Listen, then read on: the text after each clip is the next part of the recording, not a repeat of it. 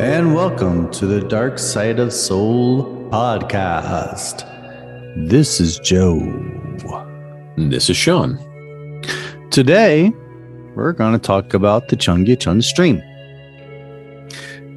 The, Chun. the or or uh, I would say the the Lee Myung Bak Memorial Fountain. That's a good way to put it. Yeah. Hmm. All right, that's it, folks. Um, We'll be here all week. yeah. So this has been a controversial project ever since I first moved here in 2004. Yeah.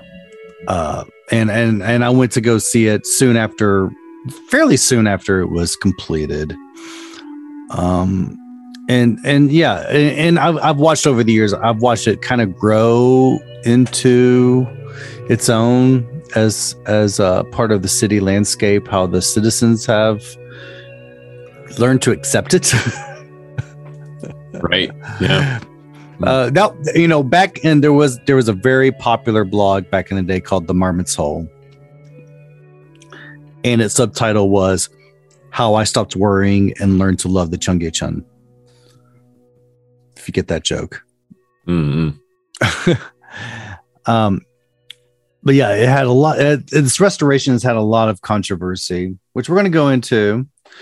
And and I found I've, I've oh gosh I went down so many rabbit holes in this one, but I'm saving those rabbit holes for other episodes. mm mm I'm see if I can condense this as much as possible. Um, So- not promising anything. We'll try. We'll Yeah. try. It is getting late, oh, so we'll try. But were you when you first came to Korea? Was it already? Was the stream already open, or was the highway No. still there? No, Over it, it was still under construction, but I didn't know it at the time because I don't think I went there, or I might not have Oh. noticed it. I see.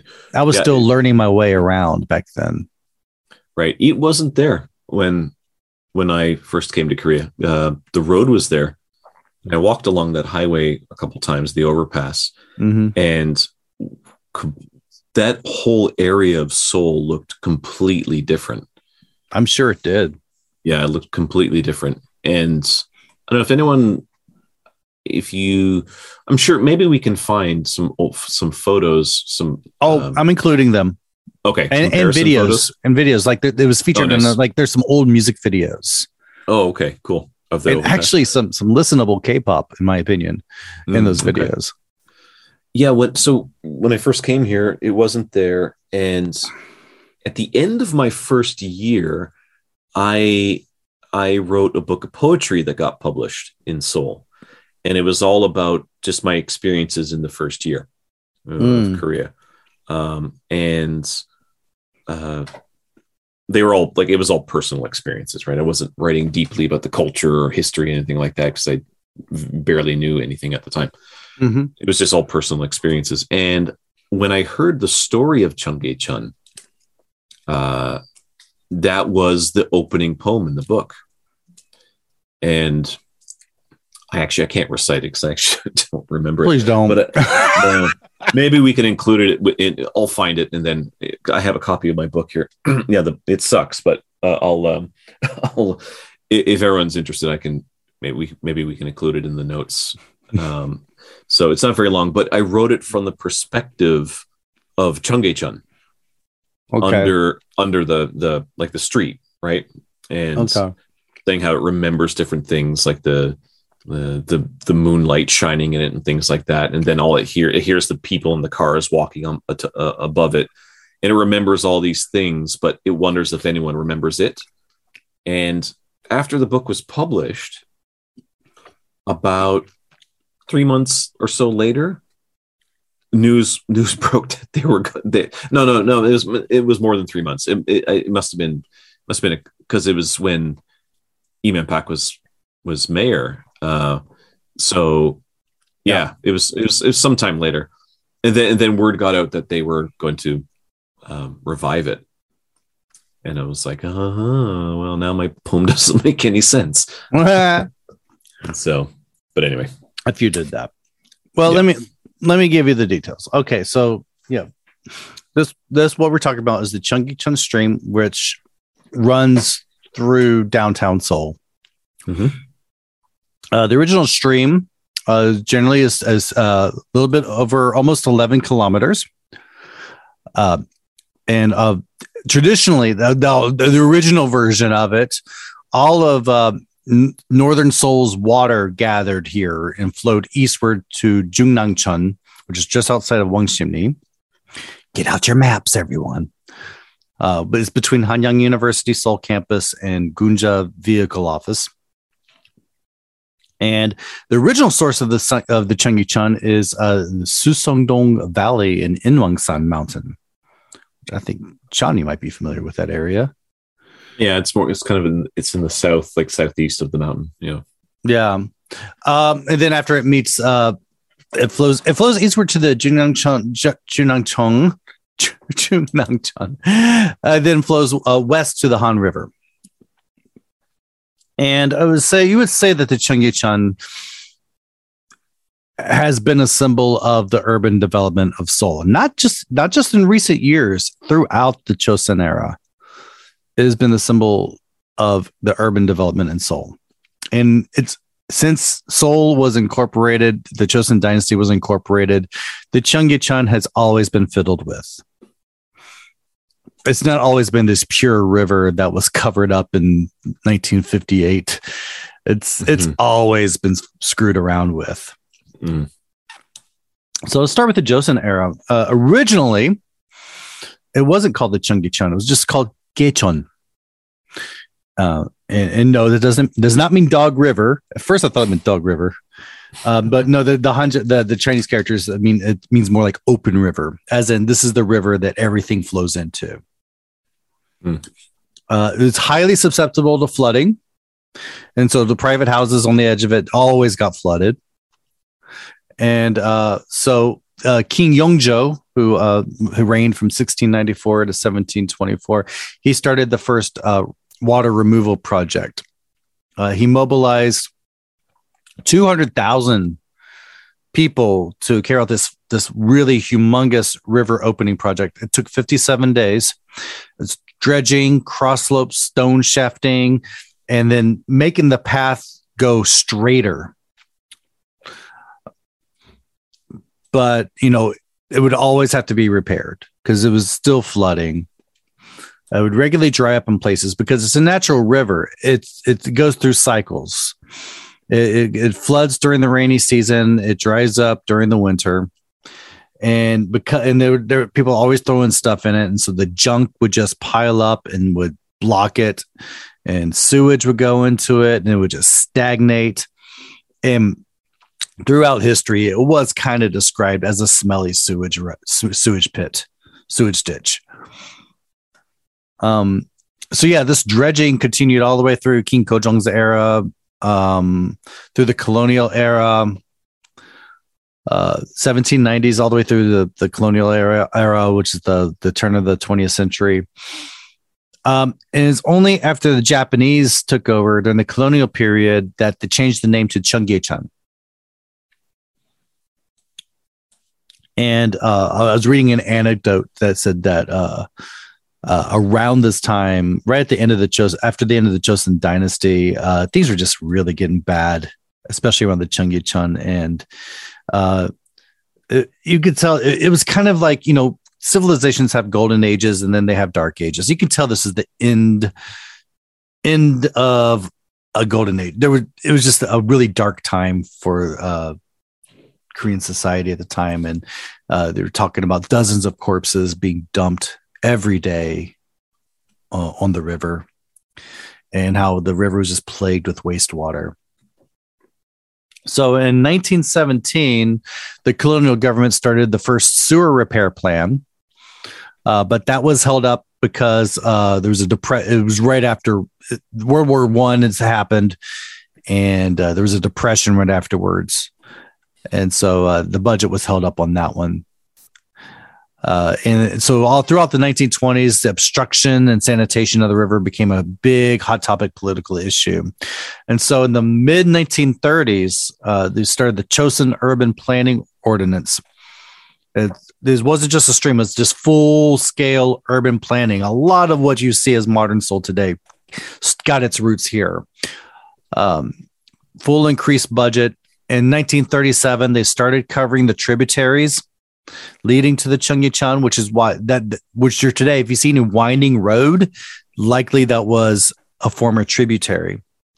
And they started uh, co- partially covering up the main stream. And uh, this is all used to they were they had to do it to expand the roads roads and install the sewers. And then World War II happened, and this all slowed down. And then everyone was liberated. And then um, a little bit after that, the Korean War happened. And then that had a ceasefire in the mid 50s. And after that, uh, shanty towns started popping up around the river. There's shanty towns everywhere. We've talked about this with our Itaewon history, mm-hmm. how shanty towns popped up uh, around um, and Gyeongnidan. And um, they say the stench freely flowed, especially during flooding season. Yummy. So uh, in 1958, the Republic of, of Korea uh, covering the covering project continued, and so from what you're hearing from now, the citizens were relieved. The city, the citizens didn't have a romantic attachment to the stinky river. right. Um, April April 1960, the first stage was completed and started creating a highway. And this this is a pretty long construction from 1967 to uh, August 15th, 1976. Is construction of the Cheonggye Overpass. Jesus, why did it take so long? It's big, and and I guess Korea was still, yeah. you know, yeah, development was slow. Yeah, well, some things were not developed slowly, yeah, back then. But yeah, um, mm, that's interesting. Anyway, yeah, that, that it took uh, it took almost it took no, knowing how and, and I'm going to as we continue, you find out how fast it was to convert it back compared to that. Yeah, yeah. Mm. Yeah, so they covered 5.4 kilometers on one part and 2.4 2.4 kilometers on another one. The mayor at the time was a character we've talked about before, Kim Hyun Ok, mm. the original bulldozer. Uh, this is the mayor, the really pushy mayor. I think Seoul is full of pushy mayors who oversaw the Namsan tunnels, uh, the Gwanghwamun underpass, the Myeongdong underpass, and the Sewoon shopping mall. And he resigned after in disgrace after the collapse of the Wow apartments near uh, Hongdae back and listen to our episode about that. Yeah, I was just talking to Tom of Tom's Pizza the other day, and he was mm-hmm. he took he took the day off, and he mm. said he was wandering around the Wausan, the mountain there, and I said, mm. "Oh, you know, some apartments collapsed there," and he goes, "Yeah, there's a plaque commemorating it." And I go, "Oh, oh. cool, mm. yeah, check that out." Yeah, we don't make this stuff up usually. So uh, they say ghosts still inhabit the area because of all those bodies we keep telling you about being that were being dumped there. Usually, like things like people say like um, dead girls would be floating there because a family were families were suffering from bad luck. Yeah, you, you blame the girl. um, and so the the ghosts from those corpses would be uh, wandering around the streets and uh, someone said what I was reading says it's bad enough that that the ghosts had to wander around a stinky river. Now they have to wander around the pavements. we'll return to the podcast after this message. Get our comic book, The Dark Side of Seoul Weird Tales from Korean Lore, at our website, darksideofseoul.com, or get it at Comixology. If you're in Seoul, visit the Dice Latte near Hoegi Station to get your copy. Written by me and drawn by Tim Bauer, it's 50 pages of folkloric dread. And now, back to the show.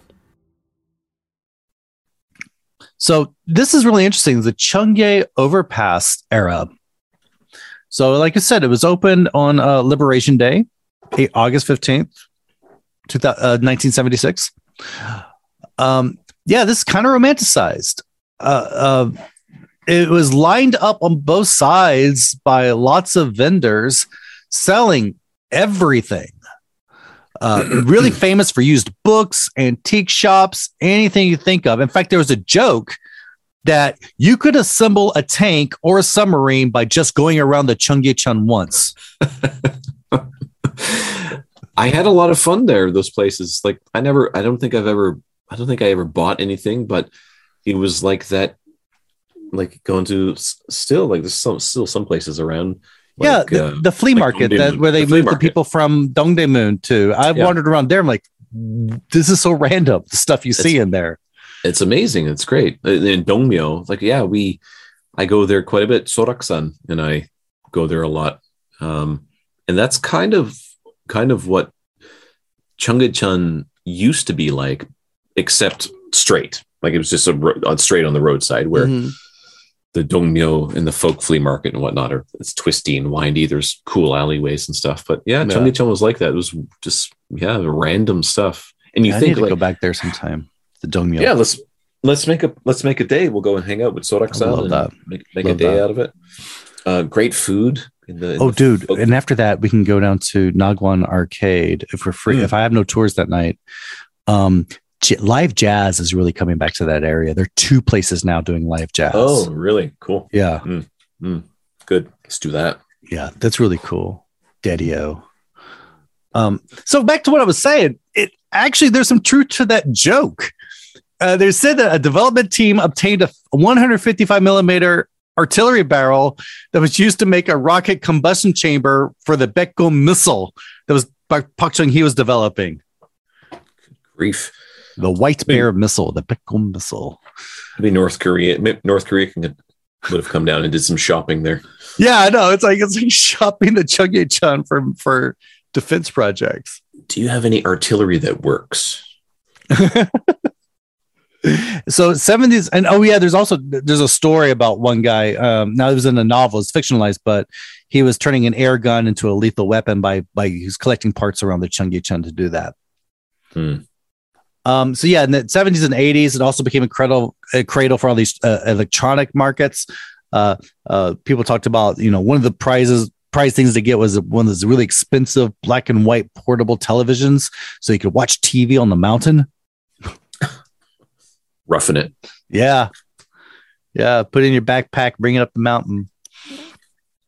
Uh, one part of this area was uh, between Dongdaemun and Dongmyo, uh, was known as the tropical fish market, which it was more than tropical fish. It was just any type of water creature and then any type of exotic animal that was smuggled into the country. Um, like crocodiles, tortoises, uh, lots of birds and insects, uh, and of course the the, the medicinal items that one would extract from exotic animals. Mhm.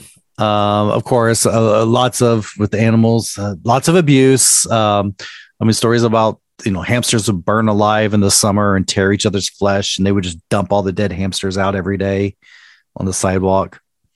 Jesus. Um, yeah, so there was, like you said, yeah, there's a manic feeling about this place. Uh, lots of rare and illegal things. Uh, and illegal included Japanese products because for a long up Mm. until recently, uh, Japanese imports were illegal. And so this is where Was- you could find, yeah, manga, What- movies, CDs. Wasn't that normal? When was that normalized? Was I that forget. not? I knew you guys asked me the date, and I put the I didn't put the date there. Uh, um, because I'm wondering. Yeah, I, think 'cause it was the I want to say the was it the night? Was it that late? Because they normalized relations like in the 60s, right? The Yeah, late 60s. 65 it was but still imports were imports were restricted. Interesting. Yeah, I think I That, remember well, that.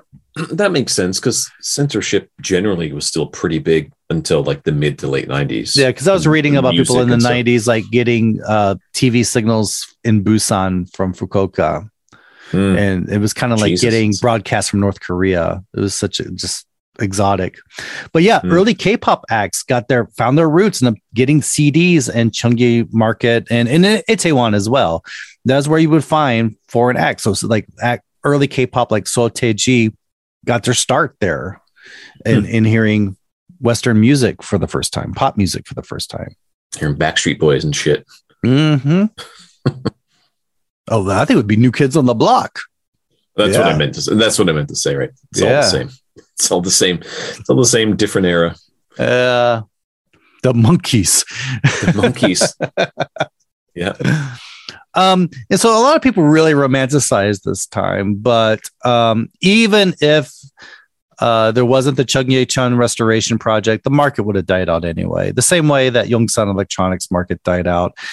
Internet, Right. Right. internet has makes all this available now. Hmm. So, yeah, I'm, I'm. I, I mean, I hear there might still be some exotic animal places around Dongmyo. I don't know. Yeah, I've seen there's a lot of really interesting shops. I haven't seen like like if there are exotic animal places, they're probably they're black market and tucked away. Oh, yeah, it's very black market. Yeah. Yeah. Um, but there are a lot of really interesting shops around there. A lot of weird things too. There's full on sex shops. Um, and they're they're they only if you go to the folk flea market, they have uh, all the product. They're, none of it's illegal, but you it has to be you. It's at the back and it's in a it's in a covered. Uh, like a makeshift hallway, and there's there are curtains on either side. Oh, And really? it says it has that 19 in a circle, you know, well, Uh-huh. 19 and older kind of thing. Yeah, you have to pass through there. And when you walk through and you look at it, like you're like, "Oh, all this stuff is cheap. I wouldn't want to put any of this stuff in my body. It's just, just cheap, shitty, cheap, It's, shitty. it's not a red container. so, yeah. Anyway, a lot of good stuff, interesting stuff to, to spend a day looking at that Shaw Another- wouldn't want to put on his body. in my body. Not my- hey, in, in, on, uh, depends on. All right. Burns just looking at it. Cheap plastics. anyway, we're going to talk about the Cheonggyecheon restoration. So in the 1990s, the aging overpass was a little bit of a concern. Uh, it was it was over 30 years old and in danger of collapse. And it, it was the 90s, the the the disastrous 90s when lots of things were collapsing, especially things that were built around the same time as the Cheonggye overpass was. Right. Go back and listen to our disasters episodes. Yeah. that? Hmm. And in fact, the U.S. military told their soldiers don't don't go on there, don't Oh, wow. drive on that. Yeah, Interesting. Yeah. Well, that's what happens when you build. It also this is what happens when you build a structure like that right r- down a waterway. Right. Yeah. Um, because there is groundwater and there's granite.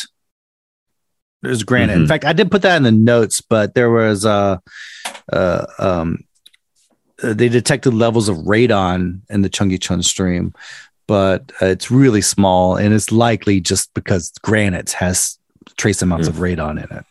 Hmm Um, so yeah, the just as the the public was really happy to get rid of the original stinky river, they're also happy to get rid of the overpass. Uh, uh, the the centers of Seoul had moved to places like Gangnam, so there wasn't really that need for the overpass anymore, and it was cutting off districts, and they were and the the overpass itself was an eyesore. Um, so uh, professors No Soo Hong and Lee Hee Do of Yonsei University and novelist Park Kyung Lee, um, they created the Cheonggyecheon Restoration Research Society Symposium. And they would have um, regular talks. And then the third symposium in 2002, there were uh, a potential mayoral candidate named Lee Myung Bak attended and listened to them. And he said, Aha, I think I'm going to do this. and so, yeah, he promised to restore the Cheonggyecheon if he was elected. He was elected. And almost right away, July 1st, 2003, construction began. So, less than a year later. Okay, well, that gives the timing to I was saying to the poem that I, my book was published 2001. So, yes, yeah, so it was two years later. Yeah. Okay. Um, so remember, I, I told you it took like around nine years for the overpass to be built. hmm uh just a little over two years for it to then to restore the river tear the whole thing down and restore the river so yeah construction was started July 1st, 2003, and was completed in September 30th, 2005. Mhm. Now, of course, something like this, this is, you know, Lee Myung Bak is Bulldozer Jr. and he really was. He bulldozed a lot of stuff, and he's he's currently sitting in prison. And there are parts like I'm reading, and like, oh wow, all the stuff, you know, bringing this all back and everything. I kind of feel sorry for the guy. Well, I'm about to tell you stuff that won't make you feel sorry for him. he's 80 years old now. Did you know that? See? Mm. Yeah. Mm. Um, this I'm going to do a whole episode on this, the Garden Five fiasco, which is still happening. Uh, January 2003, they started negotiations for relocation of all those merchants. The Seoul City only wanted to select alternative sites and support those sites, and the merchants were like, uh, "No, you need to compensate us for the losses to our business. Any kind of delay the pro- you need to pr- delay the project so we can prepare, because." the guard this this this uh these other sites won't be ready in time for uh, you to when you start doing construction. And so the, the city refused they refused to compensate the business for the losses or to delay the project. And uh, but they were making all these other promises that they will set them up shop in the new place that they're going to make. And they're like well do you have, can you give us any guarantees like something in writing? And Lee Myung Bak said uh, when a policy is announced, it can be implemented as it is. Uh, unlike corporations, the government does not negotiate with anyone over policy. Therefore, no contract is required. And he walked up and left. yeah. Um, so that. they kept demanding. They wanted a contract, just some promise in writing that they they they, they could hold up, rather than some verbal promise.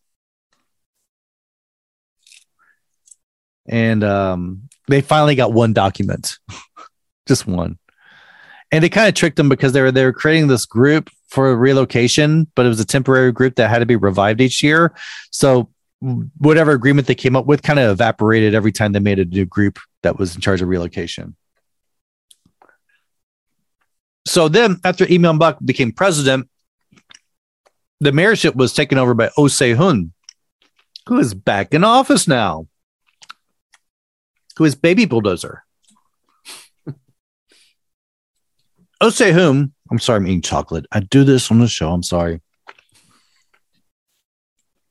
He did something like this too, uh, but he his project was the Dongdaemun des- design pro- uh, design plaza, which was which took place at Dongdaemun Stadium. This is where there was a big flea market there. He was going to re- relocate people to Garden Five. Um, but it said that they relocated to Dongmyo. Um, but yeah, uh, Garden Five ended up becoming a massive shit show. Garden Five uh, was um, a, a complex in uh, I think Songpagu, around Jam- between Jamsil and Bundang, or Gangnam and Bundang, if you know your geography, and kind of in the middle of nowhere. There's there's no apartments there. It's just a field, and uh, uh, there's no foot traffic. And then they split up into five districts uh, based on like one was for tool shops, one was for uh, lifestyle stuff like department store stuff. Another one was for logistics. You could tell from the beginning they really didn't get it. They they were just giving lip service to these uh, uh, merchants because for example the, the tools area the ceilings were too low and the hand, the building couldn't handle vibrations so um, the, some of the tool shops couldn't get in there and if you ever went to the tool shop area which there still is a little remnants of that around Euljiro is you see that there there's one shop that that creates this part and this other shop creates another part and they're kind of codependent on each other. They, co- they, they coexist in an ecosystem. And if one shop can't move into this, then the other shops can't either because they all depend on each other. So um, I'm going to do a whole episode on that. That was just a disaster. Um, some of the merchants did predict that this would happen. And so they just said, screw you guys, I'm out of here. They just moved to a different neighborhood. And supposedly this I think they moved to Euljiro. I think I think they're still around, but they won't be around for much longer. Or they might. What you think they might have been to uh, Mullae, but that's being pushed out too. Hmm. Another problem was restoration issues, um, archaeological issues. Oh man, this is the tail end of uh, Seoul really being uh, fast and dirty with its archaeology. So while they were they were they tore down the overpass and they started doing some digging, and some old bridges and Joseon relics emerged. Yeah, I remember this. This was you. You remember this? This was No, This no, is- no. I wasn't paying attention. I wasn't. I was still learning Hmm. just how to shop for groceries back in that time. okay. This was big news. I remember this. Everyone was like, "What the hell is that?" They opened up the ground and like, "What?" and so, yeah, if, if they're going to do a proper archaeological excavation, that would that that would stop the construction until the. And, and if, I remember when they were doing Dongdaemun Design Plaza, it took a long time. Right now, they're doing that in Insadong for the big monstrosity they're about to build there, and that's taking a long time. Mhm. and you know um uh they couldn't delay the construction because you know Lee Myung-bak's mayor- mayoral term was almost ending and he had a pres- presidential election coming. So he he went up and held a press conference and said and declared that uh, all these relics were of historical value. Hmm. the bridges and everything were no they're not of historical value. We can just keep going because i said so. Um so yeah there are relics sitting at the sewage treatment plant that they were setting up uh there's a lot of controversy that they were lost uh but uh supposedly some were restored in the you gotta love the name of this museum the Seoul Sewerage Science Museum. you know that's going to attract the tourists. Wow. Let's check that out. Oh my gosh, the Seoul Sewerage Science Museum. In a way, that could be the third toilet museum in Seoul in Korea. I heard the one in Seoul shut down. They closed. Oh, I Corona guess the- I guess Chicken one Art Museum, and now this one. Ah, I guess, but I, I I'm not sure. But maybe the one in Ilsan at Lake Park is still open. okay. I thought there was one in Suwon. I thought there was in Suwon, the other toilet museum.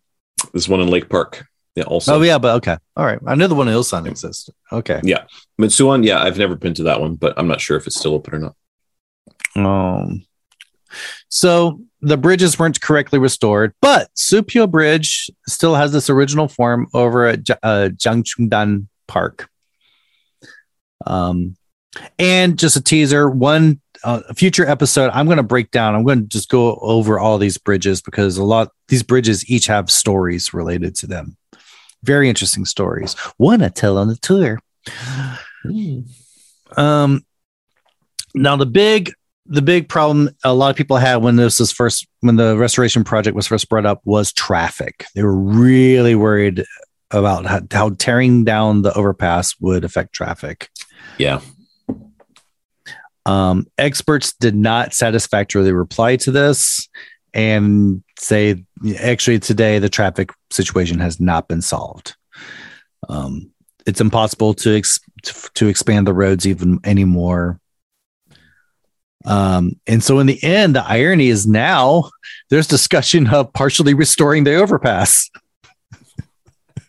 Jesus Christ.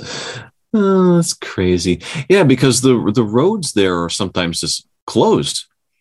Yeah, they're closed because they're trying to make them pedestrian uh Yeah. priority. Yeah. Right. So I think like on weekends, right? They close. Yeah, yeah, because yeah, that's that's how I can tell like my timing on the tour on Sundays Mm. is the, if they're starting to take away the barriers, uh, how far they've gotten along and taking away the barriers. I can tell if how if I'm if I'm uh, ahead or behind schedule. it's my little way of telling. I mean, I could look at my watch, but uh, that's always the barriers for me. That's good having little little uh, visual cues.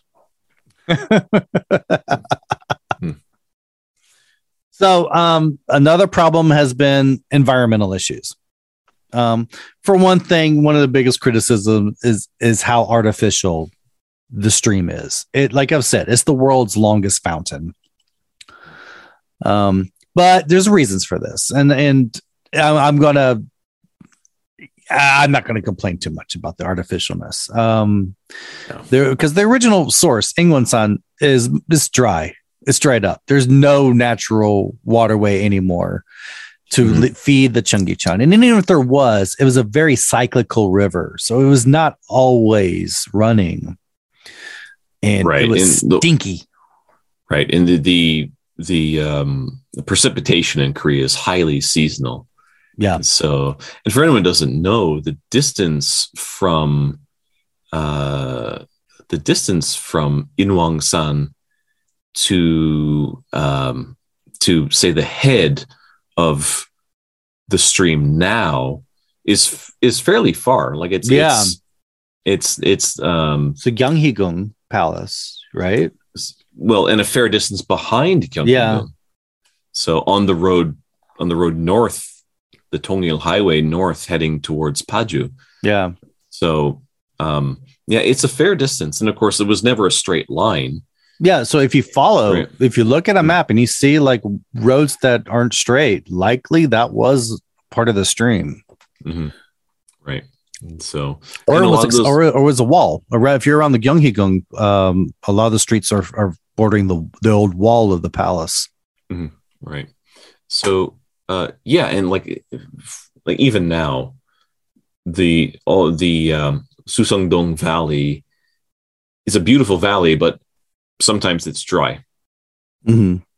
Yeah, if there's no winter runoff, no spring melt, um, then uh, or and then if the rainy, even if in the rainy season, if like it, it gets, it can get um, pretty. The water can be high, but outside of that, sometimes it's just it's just dry. So there wouldn't be enough water to get to Cheonggyecheon now. Yeah, it wouldn't Yeah. be. No.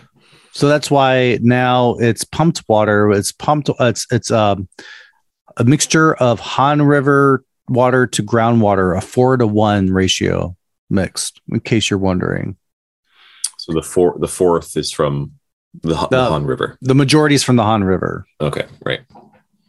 So which it's like makes sense because it right which makes sense because it just it just gets pumped up at the head of the Mhm. stream of, of Cheonggyecheon Yeah. by by Gwanghwamun Gwanghwamun and then it flows back out to Yeah. the Han River. Yeah, just, It's, it's, sorry, it's a cycle. it's just Yep. it's perfectly fine. Yeah, I'm. I'm I am curious about the groundwater. Though I mean, it, the groundwater is being pumped out of subway stations, by the way. Oof. So Hmm. yeah, people don't people don't know that about subways. You know, you have to constantly be pumping groundwater out of them. Hmm. it's especially true in New York City. Yeah, well, there there have been flooding in subway stations in Korea. I know. Yeah. there's- yeah.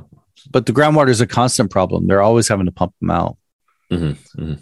Um, so yeah, the art upstream part is all artificial and sculpted, and then the further you go downstream, it gets more wilder, more wilder and more natural. Mhm, mhm. Further down, um, another envir- environmental issue is people have uh, noticed strange non-native fish species in the in the stream. Really? Yeah, yeah, it's like it's like it's like heard of this. fish that were never part of the Cheonggyecheon to begin with. How did they end up in there? And so people were accusing the Seoul government of dumping fish into the river that didn't belong, and the council flatly denies that they did any of that. And it is a strong possibility that pe- that just regular people just put fish in there. Yeah, it's like the three-eyed the three-eyed goldfish in The Simpsons. yeah. Yeah. So there's that. And I've noticed over the years a lot more fauna returning or Yeah. returning or populating it.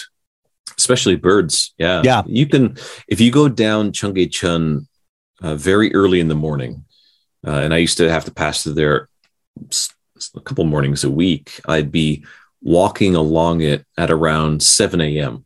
Mm-hmm. And there's hardly anyone around. The city is still pretty quiet. It's just starting to move, and there are, um, yeah, there are uh, birds. Let's speak. There's red-crowned uh, uh, cranes, Manchurian red-crowned cranes. I see them at night on the tours.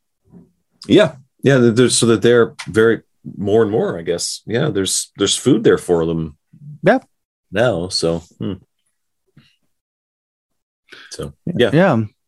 So we've had we've had birds and we have weird fish. Um, uh, they're they've uh, found excessive E. coli bacteria and other fecal bacteria.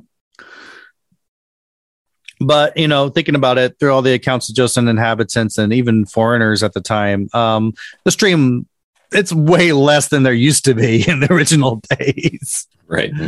Um, uh, but you know, they never claimed like the Cheonggyecheon was safe to drink. Yeah, I see people with their they put their feet in it. Yeah, in don't do like, that. don't don't, Don't, do that. do that. It's It's it's like gross. think of it like like a Venetian canal. You wouldn't do that in Venice. no, no, Nah. don't do it to the. It's not. Don't do that in the Cheonggyecheon. It's not that clean. No, no, it's not a good idea. Yeah. So yeah, that's just so is that again that misconception it is it is not supposed to be a natural stream. It will never be a natural stream. Mhm. Uh, think of it more as a water prop in a garden. Just think of it that way. Um, another controversy is the cost. There's a the the government claims that they spend 1.8 billion won per year, which is like 1.8 million, well, 1.5 Yeah. million dollars. Yeah, Um, but that might they might just be quoting how much the water alone costs because uh, other statistical analysis uh, they point out that it costs around seven billion won per year. yeah. One point eight seems low for the Yeah. whole main, maintenance of the whole thing because there are Yeah. people who who work down there. They have trucks that go down there. The little the little bongo they'll come through Mhm. there, and sometimes um, they have to maintain the bridges, maintain maintain the the walkways, keep Yeah. the water pumping. They have electricity bills. And there's a lot of Uh, landscaping and the wa- yeah. the lights, electricity. Yeah. Um, so it's around they estimate it's around twenty million one per day, like twenty thousand dollars a day, around. Yeah, yeah. Start That charging people go down there. yeah, but Taxpayer Well- money at work. taxpayer but- money. but you know, I mean, the, the, that money would be still be spent if there was still the overpass. It'd still be spent on maintaining that, you could say, or and still it brings in. I mean, you could say it brings in income. I'm I'm just saying all sides of the story, all sides of the arguments. Um, Yeah. So um, then it was built. It was built. It was built in 2005. Um, and so since it opened, they they found some um, interesting effects. The one, the most uh, surprising one was it reduces the heat in the middle of the city. That makes sense. Yeah, I guess we're in that area. Yeah. yeah. It works like a your your car was it the carburetor the the the not the carburetor does that it's the radiator your radiator Radiator. yeah it works like your radiator man it flows water through uh, it cools things down um but also uh getting rid of the overpass created a like a wind path a wind tunnel through the city as well Hmm. so it, it reduces the temperature by three degrees celsius That's a lot. That Yeah. that's that's that's that's pretty that's efficient. also a really good thing for the first time in its history, even geological history, no more flooding. Hmm. No more flooding all over Jongno because yeah, everything used to run into the Cheonggyecheon, and when there was flooding, you know, everything uh things would get closed sometimes because the flooding would get so big even with the overpass uh, they would just Jongno would just flood Right now they use Cheonggyecheon as uh, they have floodgates. Yeah. They just they just close it. Yeah, and they open floodgates and let it water drains all of just- Jongno because Jongno really used to get flooded all the time because they they they they con- they put concrete all over all the tributaries, so the water couldn't go anywhere. But now it has somewhere to go. I've been I've, I've had two experiences with that at Cheonggyecheon. One was I was on the stream, I was walking through there, and uh, they they they were going making announcements saying get off of the stream. They're Mhm. opening the floodgates. So uh, they sent uh, like people. Yeah, they had uh, guys on their bicycles, the old guys on their bikes. Yeah, Yeah, they're going down there they're they they, uh, they had whistles and then like, Yeah. saying you know we're opening floodgates get off the stream everyone go up now go up and then once they verified that it was it was empty no one was down there and all the gates entering it were locked. Uh, Yeah. they opened the floodgates. So I stuck around. I watched the floodgates come. Oh, you watched it because because they do that on our tours a few times during the rainy season. They, they would kick us Right. out. you can't get down there. Yeah, that's right. Uh, and then another time was the middle of the day, right around eleven thirty. There was a sudden uh, uh, rainstorm in Seoul, Mhm. and um, it started to pour. And I went into a building nearby, and this I remember this was in May because Buddha's. It was around Buddha's birthday, Mhm. and they had they had the lanterns down there Oh no! and yeah and they weren't th- this was un this was uh no one knew that it was going to rain it was on what's the word i'm looking for it was um A flash un- flood. it was a flash well it was a flash storm yeah co- so it caused the the the the um uh it was unforecasted rain Mhm. so and then it rained so hard in the matter of an hour that yeah they had to close the the the the, the stream Cheonggyecheon and the water level rose so high oh that no! All of the lanterns were destroyed they Oh they no! they sailed down uh down Oh, no. made a massive mess um oh. I found it really poetic in a way because Buddhism, one of the key elements and teachings of Buddhism is impermanence. So you had all these Buddhist lanterns there for the celebration of Buddha's birthday, and now they were destroyed. So impermanence at work. I have photos of it. I'll I'll I'll, I'll, I'll send them to you so you can attach them to the to the uh, uh, to the post when we post Yeah. the show. Yeah, mean that brings me but to the next topic. It was it did bring some urban renewal. I mean, we we we just recently talked uh, about our sadness about the elimination of Pimatgol and how Insadong's been razed, but a lot of people would have said that the area around Cheonggyecheon, especially towards the end, was was not really like urban decay, romantic urban decay. It was kind of slummy. It was getting that way and so it kind of it kind of revived the area a bit. Eh, in some ways, it had some ways it's just kind of sterile. Um, but what I like to think of is is how the the city has the citizens have really adopted it over the years. At first, it was very sterile, and then uh, no one really went in there. And then the the vegetation started getting bigger, and they started doing flea markets there, and then uh, uh, food trucks on the weekends, and then they started doing special events. Uh, they they would like artists would take over the whole stream for a while for some themed event. My favorite one was this artist, and she, they turned out all the lights of the Cheonggyecheon. And it was all these metallic sculptures that were moving and squeaking and and they all were lit up with fire. So the entire Cheonggyecheon looked like this, like the river Styx, just fire all over the river. It was just it just looked it looked like river in hell. Hmm. And and then they had these speakers, and you had you heard this electric cello just playing, and there was a woman in a black dress in the middle of the river playing an electric cello, surrounded by Hmm. fire. That's cool. That was cool. Mm. That's what that's what it hit me. Is like, oh my god, Cheonggyecheon can be pretty cool. I like what they're doing now with it. Yeah, And they've done a lot more with Christmas down there now. They have the, the Yeah, light there's- festival. There's a Christmas festival there. There are uh, two times a year. There are the Lantern festivals, which I'm the Mm-hmm. Grinch when it comes to those because they ruin my tour route. Mm. they happen. They don't ruin it, but at the ultimate tour route. right, right. Um, yeah. So there's there's that. Um, yeah, and of course the the, the stream has raised uh, land prices in the area, but that's everywhere. Um, and it's inspired other townships uh, to do a little urban renewal. They're, they're doing urban river maintenance or creating some river projects. Um, in fact, overseas, I heard about some uh, Spanish cities were looking at Seoul as an example of how to revive their downtown areas with the rivers. Mm. Um, not all good because Busan has tried to make their own Cheonggyecheon and it's been in a quagmire for 10 years now. Yeah. There you go. Yeah. Uh, do you um do you remember the opening ceremonies? No, no, no, 2010 no, no. 2010. What 2010 for what? The stream they had like a full on like an opening ceremony of the festival of of the stream. That Five was- years after it was opened?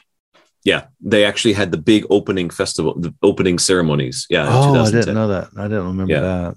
and um pretty sure it was 2010 it was it was um yeah it was like the official kind of opening opening ceremony the big festival festivals and Okay. um so um so yeah that was like kind of the the kind of like the official opening day of the stream Okay. because i what i think of what i remember is that they wanted to wait until there was a bit more flora more Yeah, plants it really things like- was. it was bare right? Yeah. Just Yeah. concrete. Yeah, it, it didn't really look like shit that first couple of years. It just it was just all concrete. Yeah, it didn't It look looked it was- looked fascist. It was just fascist concrete architecture. right, yeah. right. So so yeah, but on the on the open on that night, it was early April, um, uh, uh 2010. They had the big opening cer- uh, opening ceremony, and um, yeah, a woman fell from uh, Samil Gil Samil Bridge, and uh, and died. She fell like five meters, something oh like wow. that. We crossed that bridge. bridge on the tour. Yeah, she fell off of it down and and down onto the the stream or on the walkway or something. Oh, that might be why And- there's so many barriers on it now. And um, yeah, and she she uh, oh well, if someone's because her the anniversary of her death as of us recording is coming up, right? Oh yeah. So um, so yeah, maybe yeah, But Yeah, that- well- I I remember that was a huge thing at the time. That's been one of my complaints too, because there's some bridges on there that had no railings at all going over the river. And, and some even just had a railing that just went up to your shins. and only recently they they started making it high enough that they actually were useful, functional Yeah, it was, It was, stu- it was stupid. Like that's that's probably worse than no railing because you're just going to trip over it. Yeah, yeah. You're you're It- definitely going over. it's like I guess I wonder if something actually happened to make them do that because it's like what you couldn't anticipate this. Did someone Yeah, fall off the bridge? It's bad planning. It's bad Um, planning. What could go big. wrong? Yeah, yeah. That, that was kind of it was the kind of kind of uh, put a damper on those opening ceremonies that day. That All right, sucks. So I mentioned that Lee Myung-bak, he rushed this re- this project super fast, the Bulldozer Junior. That was his test run for the Four Rivers project, which got partially done. A lot of people think that the Four Rivers project was not done. It was partially done. I live right next to one of the projects, one part of it. yeah, and they changed the name the name of it. Mm. It was a big part of it too. I was I I, mar- I marched in protests against that. Mm. from, It, and, uh, and where I live next to it, it is kind of like it's the very it's like the very large Chung Cheonggyecheon. Mhm. That's what it feels like. right. Um, so it got rushed through. So you can tell not not everything was thought through. And I do feel like this was the tail end of of what we saw in the 90s, 80s, and 90s of the slapdash, just bally bally, get it done, and then we plan it later, or what I call it the build it and forget it syndrome. Like you to saw it at uh, Yongsan Station. Yongsan Station was built up and it had all the, this really cool lit up steps and they never replaced the light bulbs. so this is always like partially working. Now they've redone the whole thing. But yeah, that was the big thing is just build it and forget it. Um, so now they've come up with a big Cheonggyecheon 2050 master plan to kind of make up for the short-sightedness, short-sightedness of Lee Myung-bak's little um, uh, immortality project. Um, so they announced this in 2013, and, and so it's been it's already gone underway. Uh, this long-term restoration of the Cheonggyecheon. Um, and restoration in, in quotes because it's not going to be like a real river, but they're trying they're trying to solve the problems of its historicity. Is that a word? Historicity. historicity, historicity. Okay, it's ecology and maintenance. So uh, things about like how it's it, it was slapdash about how some of the bridges were uh, restored. Uh, of course, the ecology it's weird, and, and of course, maintenance is it is it's a little expensive to maintain. So they've come up with three plans. Uh, short the short term plan was 2014 to 2018. Uh, the midterm is was 2019 to 2030, and long term is uh, 2031 to 2050. So they already started this out. And the first part, the short term was to plant more trees that were native to the original Cheonggyecheon. Want to create a more natural effect, which I've noticed. That's one reason why it does look more natural now. Um, they've gradually been adding a lot more vegetation to there. Um, they're mo- removing the weirs, W E I R S, and they're making it more naturally curvy, like an S line. Um, they're going to return Supyo Bridge to its original position. So by the end, Supyo, Gwangtonggyo, and Ogwan Sumun Gate, they will all be restored. I mean, Gwangtonggyo is kind of already restored. It's just in a different location than it originally was. Right, fairly close though, right? It's just uh, uh, Um, yeah, it was, it was further downstream before. further yeah. downstream, right? Mm. Yeah. Um, the Gwangtonggyo we talk about on the tour. It's it's made with um the stones from a former queen's tomb. Mm, partially, yeah. Mm-hmm. Uh, two other tributaries, the the the Baekundongcheon and the Junghakcheon, they'll be revived and connected to the Cheonggyecheon to create a more stable water supply. And uh, there's going to be complete maintenance around the pedestrian priority street and surrounding facilities. So they're, they're going to just keep improving it. They're just trying to make it better and better all the time. Um, yeah, and like I said, it will never be restored to its original state, and that's a good thing because we don't want stinky clogged up river again. um, and that's it. So, um, yeah, it will not be. It, it will not. It will not have uh, the cycles that the original river had, and unlike a natural river, it won't change its path over time. It's always going to stay in this in this current configuration.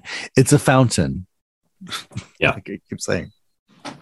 But it's fascinating. I honestly, it's like it's like you're on the bridge about this. It's like it is so it is so what we we criticize about Korea, but we just love about Korea. It's it's like Cheonggyecheon is a little bit like K-pop. It's a little bit like how everything else is done. It's like this artificial image first type of uh presentation uh not, without even giving thoughts to anything authentic but in kinda that's not such a bad thing in some ways i don't know how to describe it like i keep saying Hmm. before it's like the incident where they they they concreted over a waterfall to make a fake waterfall. It, it's it's that. It's everything is done for image and everything has to be a fake disneyfied uh, uh tourist trap. Mm, mm. and that's i want to go into that further sometime. Is like yeah a lot of problems with with seoul's uh, tourism infrastructure is it had to invent a tourism infrastructure. There weren't a lot of things maybe for tourists to go see. That was a complaint a lot of tourists had. There's not much to see. And that's because this isn't a do- seeing city it's a doing city. So they uh, over the years we've seen all these artificial tourist traps pop up created by the government and such and how hard they're promoted. You heard me rant about this on um online is um one tour guide I think it was a korean tour guide was bragging that oh i'm taking foreign tourists to uh la petite france and and nami island and then we're going to go to a shopping outlet. And i'm like none of those are traditionally korean. What you're taking them to uh, a town that artificially looks like france another another country. So you're saying like our country's not good and so unattractive that we're trying to mo- mimic another country because ours Yeah. isn't interesting enough. And then Nami Island, which I've been there, it's fine, but it's a tourist trap. It's a tourist trap. I come on, I I I grew up a bit in Chattanooga, Tennessee, which is Rock See Rock City, See Ruby Falls. It's full of tourist traps. I know tourist traps. It's a tourist trap. Yeah. And Namido is a, a domestic tourist trap. It's designed for for domestic tourists. All the stuff is designed for domestic tourists. It's it's Yeah. it's for Koreans to go on day trips. And Mhm. then and then a shopping outlet. What? You travel all the way to Korea to go shop for Nikes? Really? Oh, You can do that anywhere. Yeah. And so who paid for this tour?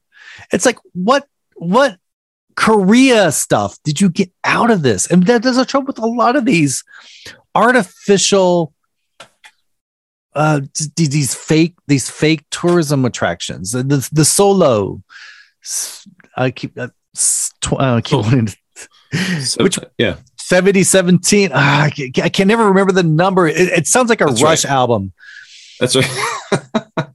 yeah, it's 7017 because it's Yeah. the it's the year that it was built, the overpass was built, and then the year it was, Year was- uh, It was created. Yeah, converted. Tw- 7017. Anyway, another artificial tourism project. I mean, it's ah, a lot of it's there. A lot of what they've done with Pimatgol is more the artificialness of Dongdaemun Design Plaza. Um, we're creating, we're just, we're creating tourist attractions because we don't, we don't have confidence in our own culture that is good enough to bring in tourists. That's what it says. To me, that that's what it is. I'm sorry, I'm going on this rant. I know you guys are tired of listening, but I'm going on this rant because it just feels like lack of confidence. A lot, of, especially the generation in power, has lack of confidence and pride in their own culture. There's nationalism, but there's not pride in the culture. That's why they're, they're just getting rid of a lo- of a lot of the traditional culture and replacing it with theme parks. Hmm. Hmm. Yeah. Reminds me of um way back in the day when the Korean food thing was getting starting to get big. I, I've, I've told the story many times. And uh, we- we were invited by the W Hotel. Uh, they were one of the first to really try to do like an upscale Korean menu, and it was delicious. What they did was basically what you do with French food is is, is they they took Korean dishes and they just they just made them fancy and but they tasted just like the original Korean dish, but just it felt a little more refined. And um, what I loved about that was this is great. And then um, so they invited some of us bloggers and stuff and newspaper people down there, and I tried. And then afterward, the chef, where we're sharing a bottle of wine with some of the Korean Korean bloggers. It's like, what'd you think, guys? And I'm like, oh wow, this is so great. That samgyetang you made just tasted just like samgyetang, even though it looked nothing like it. It was so much fun, so intense. And then um, the Korean blogger, who was one of the top Korean bloggers at the time, very snobby guy, says, I liked it, but uh, it tasted too Korean. That was his complaint. Yeah, you did say this before on the on the show. Yeah. yeah. It's, it was too Korean. Mhm. That was his complaint. It's like, it's not going to be good enough for foreigners. It's too Korean. It's like, why, why do you have so much contempt for your own cuisine? Ah, anyway, guys. All right. Cheonggyecheon, Cheonggyecheon. Cheonggyecheon. All right. We'll return to the podcast after this message. Take a walk through Seoul's 500 years of ghastly murders, forbidden history, and hidden scandals. Listen to tales of Korea's deepest, darkest secrets. What lies under the concrete? Or who? The Dark Side of Seoul Ghost Walk at darksideofseoul.com. Book now, if you dare. Sean, do you have any recommend media recommendations? No, no, nothing really. Um, no, I think like a stream restoration. I couldn't really think of anything. Like there's No, uh, the closest I got, I got some music videos on our website. you can watch. yeah, no, no. Um, yeah, no, I, I couldn't really. I didn't really think deeply about it, and I can't think of anything right now. I'm trying to think. I mean, there, I like think there were there was a novel. I don't remember the name of the novel. I'm sure we're going to find it in English. Um, about the so about that person trying to make a gun on the Cheonggyecheon. right, right, right. Um, So, um, yeah, but fun anyway, stuff.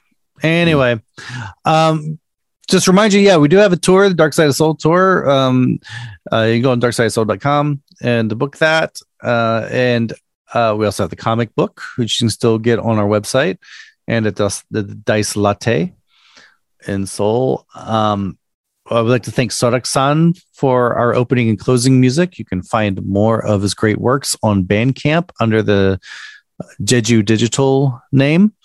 We'd like to thank our top tier patrons Angel Earl, Joel Bonomini, Shaaron Cullen, Devon Hiphner, Minseok Lee, Jane Hargrave, Alix Radilla, Ryan Berkebile, Ashley Rigby, Gabi Palomino, Steve Marsh, Chad Struhs, Mitchy Brewer, and Sarah Ford. Thank you for supporting the show. You too can support the show starting at just $5 a month. You can get lots of extra extra content that's waiting there for you just for just for just for an uh, a Lincoln just for a little bit of five dollars. Um, yeah, you can get it all, or you can just you know try it try it for one month, and if you don't like it, you can quit. No big whoop. Uh, and for 20 bucks can, a month, you can become one of our top tier patrons where we hang out online and you get free stuff in the mail and stuff like that. So, anyway, thank you for listening. Um, yeah, we got a lot of stuff planned for you guys. Uh, thank you for supporting us. Tell your friends about us. Give us reviews whenever you can. Uh, and that really helps us out a lot. Until next time, stay spooky. And Cheonggyecheon, do not tip the guy who plays guitar. Oh, God, that guy. All right.